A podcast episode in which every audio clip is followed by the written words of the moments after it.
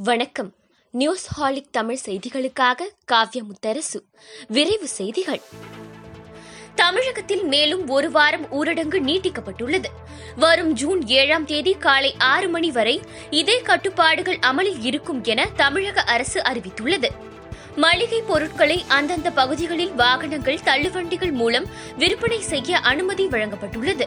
குடியிருப்பு பகுதிகளுக்கு சென்று விற்பனை செய்யவும் ஆன்லைன் மற்றும் தொலைபேசி வாயிலாக வாடிக்கையாளர் கோரும் பொருட்களை வீடுகளுக்கே சென்று வழங்கவும் காலை ஏழு மணி முதல் மாலை ஆறு மணி வரை அனுமதி வழங்கப்பட்டுள்ளது. ஊரடங்கு விதித்துள்ளதால் ஜூன் மாதம் முதல் அனைத்து அரிசி குடும்ப அட்டைதாரர்களுக்கு நியாய விலை கடைகள் மூலம் பதிமூன்று வகை மளிகை பொருட்கள் அடங்கிய தொகுப்பினை வழங்கிட முதலமைச்சர் மு க ஸ்டாலின் உத்தரவு பிறப்பித்துள்ளார். பிளஸ் டூ பொதுத் தேர்வு கட்டாயம் நடக்கும் என்றும் கொரோனா சூழலில் மாணவர்களின் நலன்களை கருத்தில் கொண்டு உரிய முடிவு எடுக்கப்படும் என்றும் திருச்சியில் பள்ளிக் கல்வித்துறை அமைச்சர் அன்பில் மகேஷ் தெரிவித்துள்ளார்.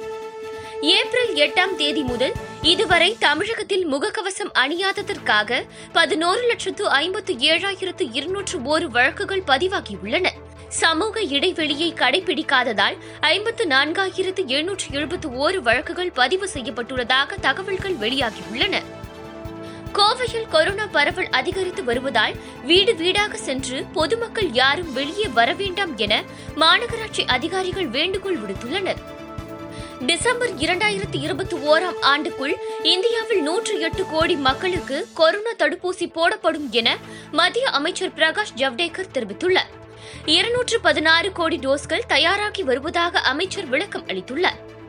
கண் வீக்கம் மூக்கில் நீர் வடிந்தால் உடனே மருத்துவரை அணுக வேண்டும் என்றும் கரும்பூஞ்சை நோயை தொடக்கத்திலேயே கண்டுபிடித்துவிட்டால் எளிதில் குணப்படுத்தி விடலாம் என்றும் தமிழக அரசால் அமைக்கப்பட்ட மருத்துவ குழுவினர் தெரிவித்துள்ளனர்.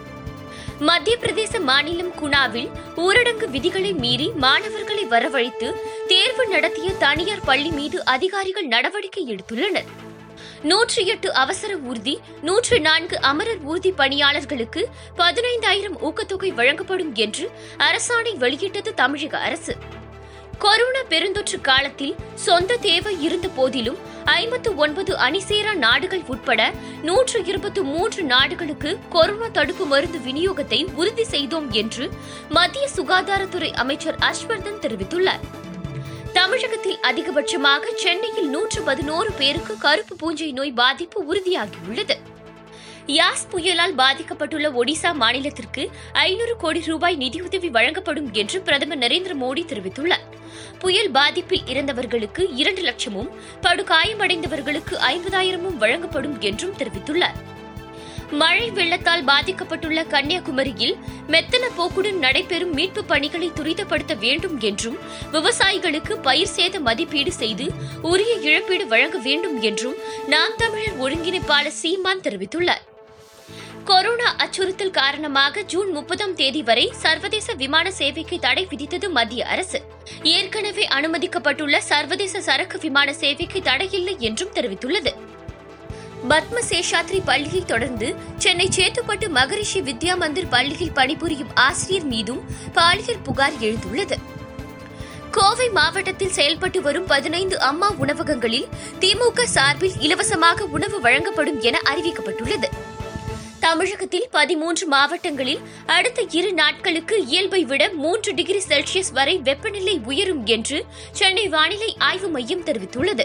திருச்சி மதுரை கிருஷ்ணகிரி தருமபுரி திருப்பத்தூர் வேலூர் ராணிப்பேட்டை திருவள்ளூர் சென்னை காஞ்சிபுரம் செங்கல்பட்டு விழுப்புரம் திருவண்ணாமலை ஆகிய பதிமூன்று மாவட்டங்களில் இயல்பை விட வெப்பநிலை அதிகரிக்கும் என்றும் தெரிவிக்கப்பட்டுள்ளது. இத்துடன் இந்த செய்தி தொகுப்பு நிறைவடைந்தது. நன்றி வணக்கம்.